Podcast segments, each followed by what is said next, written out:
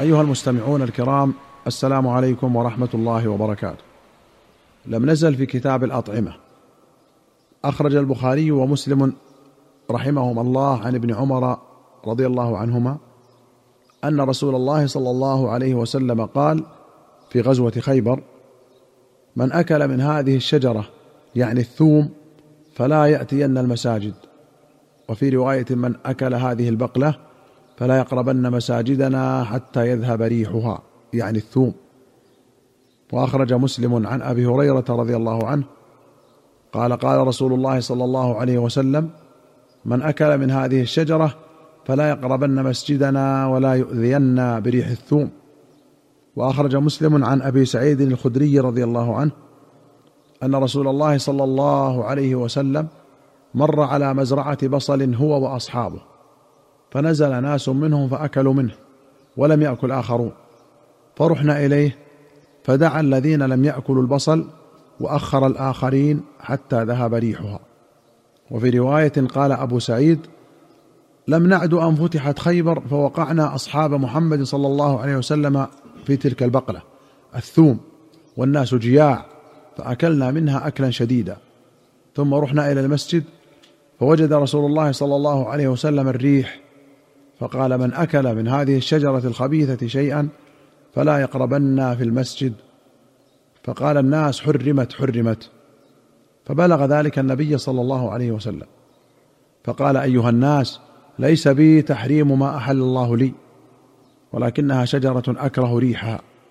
وأخرج أحمد وأبو داود والنسائي والطبراني في الكبير والبيهقي في السنن بسند حسن عن قرة بن إياس المزني أن النبي صلى الله عليه وسلم نهى عن هاتين الشجرتين الخبيثتين وقال من أكلهما فلا يقربن مسجدنا وقال إن كنتم لابد آكليهما فأميتوهما طبخا قال يعني البصل والثوم.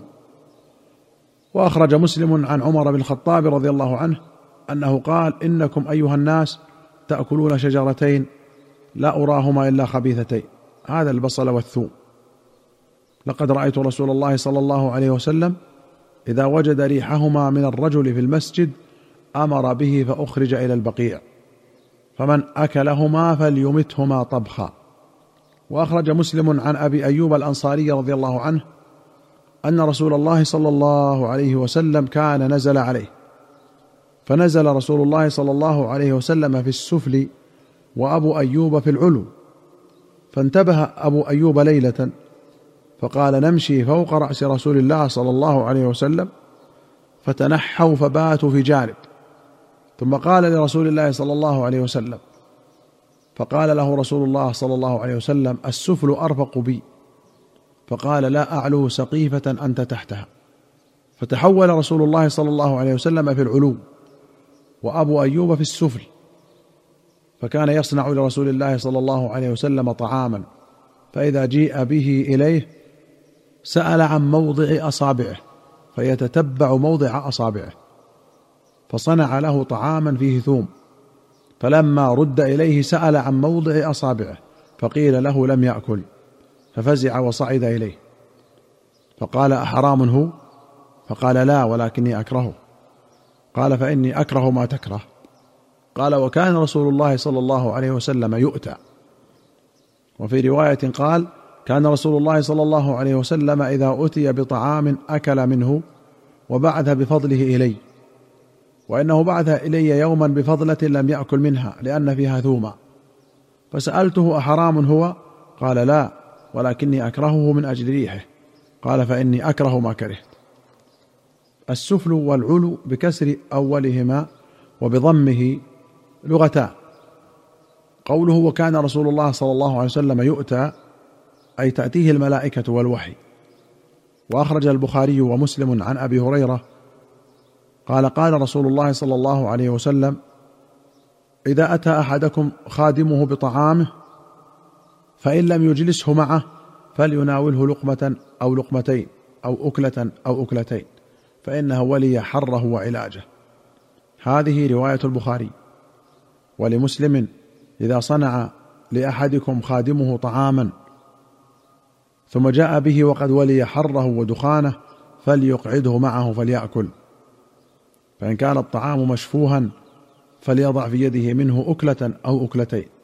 قال داود يعني لقمة أو لقمتين. والمشفوه هو القليل لأن الشفاه كثرت عليه حتى صار قليلا.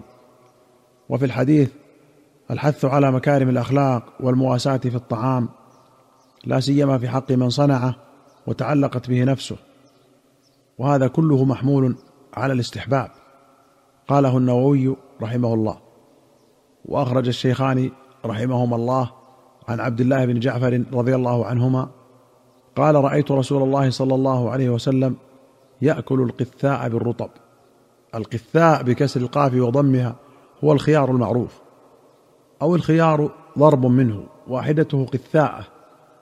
وأخرج ابن ماجة وأبو داود والبيهقي في الشعب بسند صحيح عن ابني بسر السلميين رضي الله عنهما. قال دخل علينا رسول الله صلى الله عليه وسلم فقدمنا إليه زبدا وتمرا وكان يحب الزبد والتمر.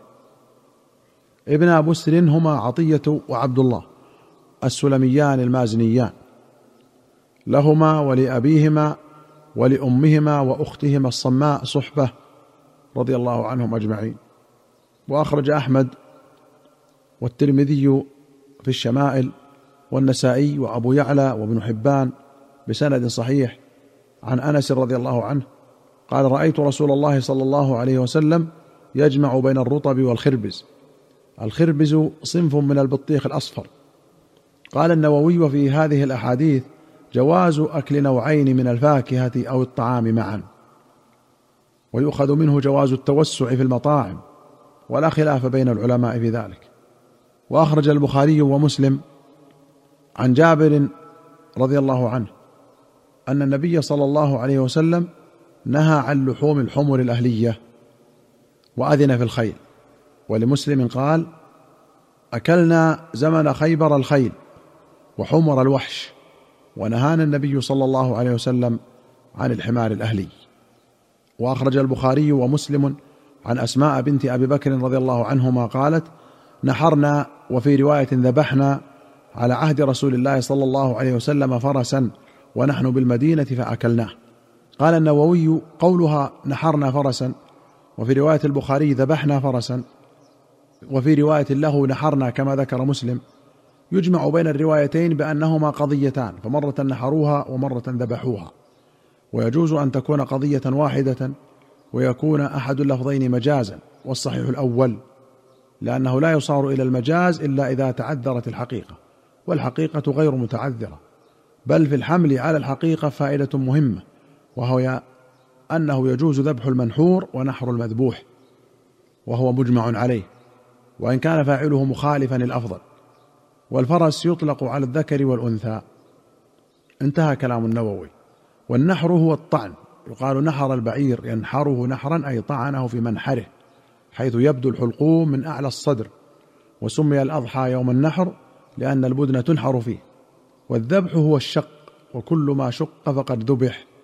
يقال ذبح الشاة ذبحا أي قطع الحلقوم من باطن عند النصيل. والنصيل مفصل ما بين العنق والرأس تحت اللحيين. وهو موضع الذبح من الحلق. أيها المستمعون الكرام إلى هنا نأتي إلى نهاية هذه الحلقة. حتى نلقاكم في حلقة قادمة إن شاء الله. نستودعكم الله. والسلام عليكم ورحمة الله وبركاته.